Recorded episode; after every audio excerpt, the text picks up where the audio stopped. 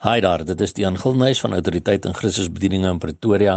Dit is Woensdag 3 November 2021 en die teksverse wat die Here op my hart geplaas het om met jou te deel vandag kom uit Jakobus 1 van vers 12 tot 18 wat as volg lees.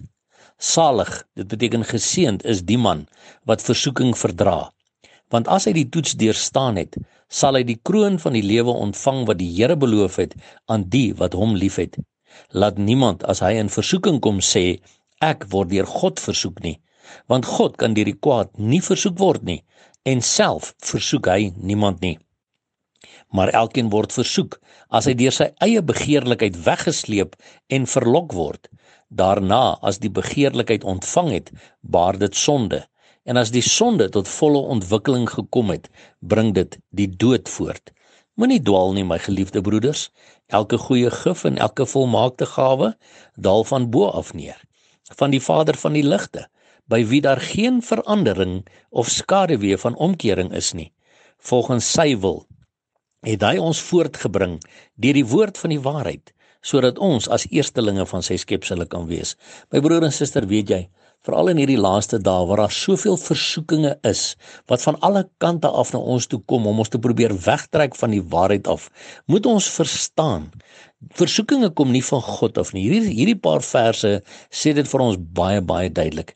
Maar ons moet ook weet daar is 'n kroon wat ek en jy kan ontvang as ons die versoekinge verdra met ander woorde as ons dit weerstaan as ons dit identifiseer en daarom my broer en suster moet ek en jy gereeld bid vir meer van die gawe van onderskeiding van geeste sodat ons kan onderskei deur die Heilige Gees wanneer is iets die engel van die lig met ander woorde Satan en sy magte wat dit reg wil laat klink maar ons daardeur wil wegtrek van die Here af en wanneer is dit direk die Here wat met ons praat?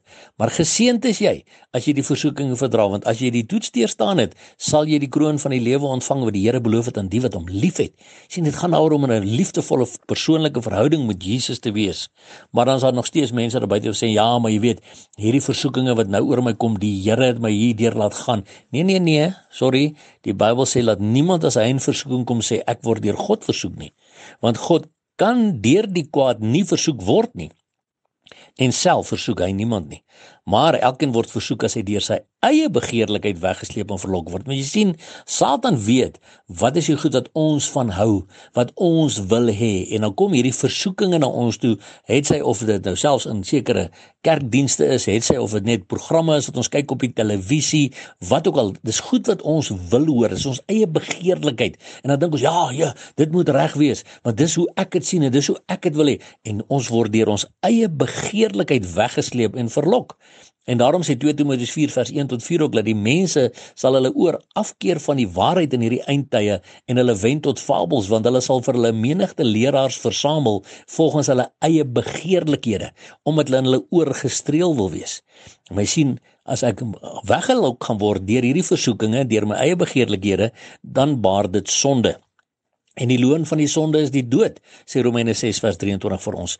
En daarom sê vers 16 hier: Moenie dwaal nie, my geliefde broeders.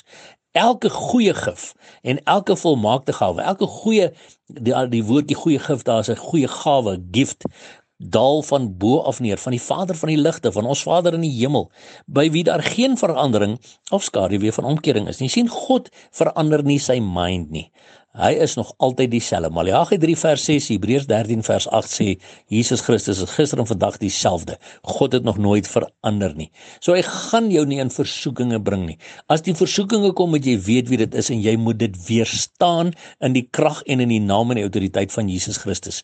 Veral in hierdie laaste dae my broer en suster, Jesus se koms is naby. Ons moet vasklou aan die waarheid en die waarheid is 'n persoon. Sy naam is Jesus Christus. Vasklou aan sy woord, sy lewende woord wat in ons woon en ons weet omdat hy naby is, hou ons aan uitroep Maranatha, kom Here Jesus. En onthou, Jesus Christus is baie lief vir jou.